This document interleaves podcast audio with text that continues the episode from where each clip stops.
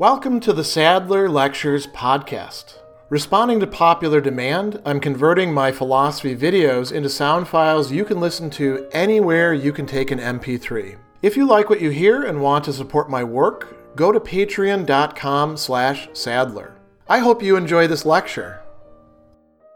The virtues of faith, hope, and charity, or, or, love, in Latin caritas or amor, have been looked at by Christians as being central to the Christian life really from early on, and they supplement the other virtues as well. Anselm is going to have a treatment of these very close to the end of the Monologion, in which he brings them together. He doesn't tell us quite so much about hope. He's already told us quite a bit about love. Now we're very interested in what he does have to say about hope, but especially much more about what he has to say about faith, fides. And what Anselm tells us First, in Monologion chapter 75, which is a very short chapter, is that the human being is unable to engage in the striving that comes out of naturally loving and desiring God to the degree that one ought to. If it despairs, if it, if it thinks that it's not possible for it, if it has an affective orientation towards that, of attaining God. So it needs the opposite of despair, which is hope. And, you know, that's pretty much all that he has to say about it at that point. He does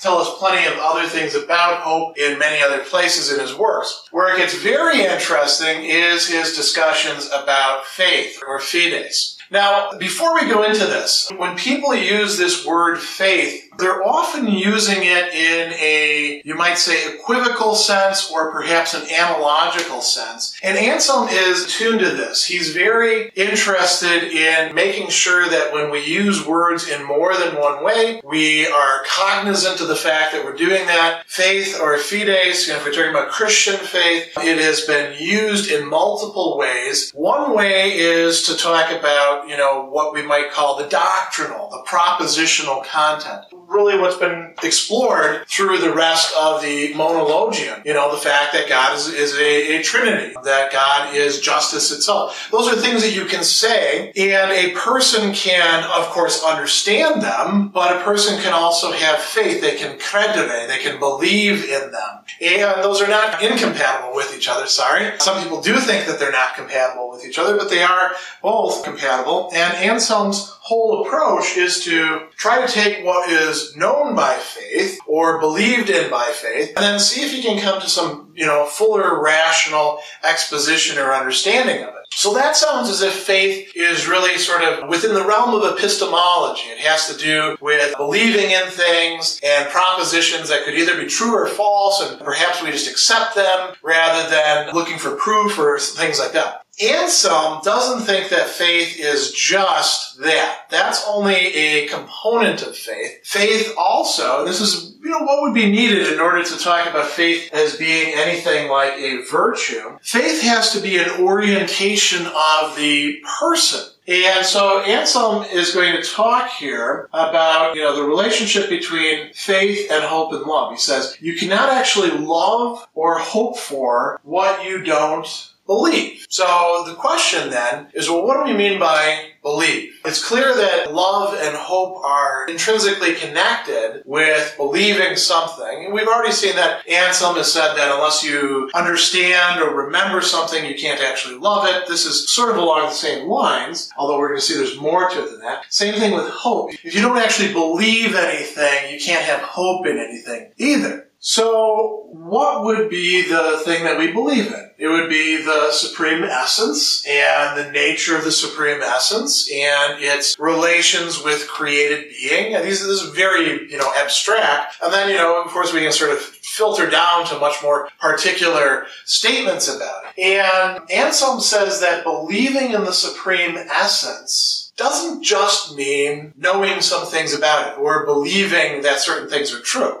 It's an orientation of the person. He calls this a striving, a tendere in Latin. So credere and tendere are connected with each other. And he uses a lot of propositional discussions here that are, the, the subtleties are sometimes lost as we move it into English, but let's see what he actually has to say. He says, I think the same thing can be signified fittingly and more briefly if one says believe in, he's using the Latin word in, towards, really, the divine essence, the supreme essence, instead of by believing to strive for in the supreme essence. For if someone says that he believes in him, he seems to make it quite clear both that he strives towards or onto ad in Latin, the supreme essence through the faith that he professes, and that he believes those things that pertain to this striving. For someone who, who believes what does not pertain to striving for, that is in him, or who does not strive onto him in virtue of what he believes, does not appear to believe in him. Anselm is saying, how do you know if somebody believes something? They do something. It's not just they say something or they have something in mind. It is going to orient their decision making. It is going to orient their life in some way. So striving towards the divine mind. I mean, if you really think that God is the supreme good, then presumably, and you think that, you know, we can actually be connected with God and that thinking about God is a way of connecting, maybe you would think about God quite often, right? That would be one way in which we could talk about it. It does also include this component, like he says, about believing in the things that are pertaining to this striving. So if God tells us, for example, through Revelation, that we're supposed to treat each other well in certain ways, and he gives us some fairly specific instructions, like say in the Sermon on the Mount or in various other passages, well, presumably that would be something that one would believe is true. And one would believe that one ought to act that way, but then you would actually have to act that way. You would have to do it. There's, there's a huge difference there. And this is why the distinction that he makes a little bit later in chapter 78 is so important. Again, it's not something that Anselm himself came up with. Paul actually, in his letters, talks about dead faith and, and living faith. Anselm is, is just picking up on this and reinterpreting it in light of what he's talking about. So what differentiates living faith from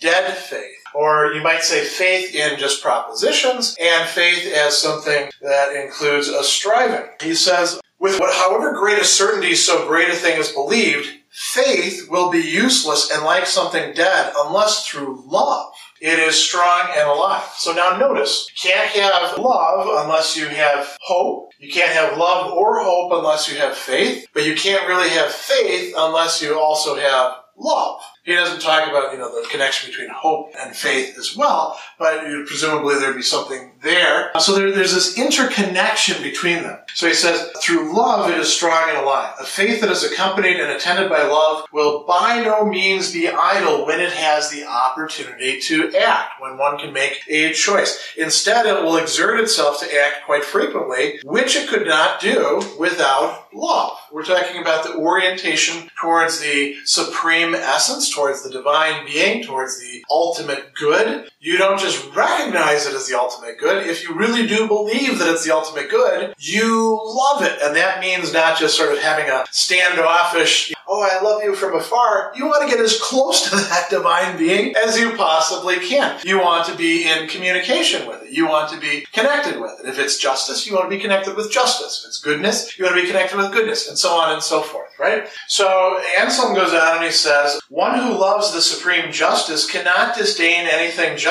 cannot turn against justice, or tolerate anything unjust. So he says, therefore, since whatever acts shows that it is life without which it could not act, it's not absurd to say an active faith is a living faith, since it has the life of love without which it would not act. A faith that's idle, on the other hand, is not living. He says it lacks the life of love with which it would not be idle. So he goes on and he says, a faith that through love is recognized as living, a faith that through disdain is idle is proved to be dead. If you have read the, you know, the scriptures inside and out and you can trot them out whenever you want with proof texts for every occasion and you actually believe what you're saying, but you don't do anything and you don't have that love animating you, Anselm says that's dead faith. That's not going to do anything. It's interesting that you got this repository up in your head and, and you have an attitude towards it, but the real test of whether you do in fact believe in it is whether you follow it, whether you do it, whether you use it as your sort of ladder to reach the divine.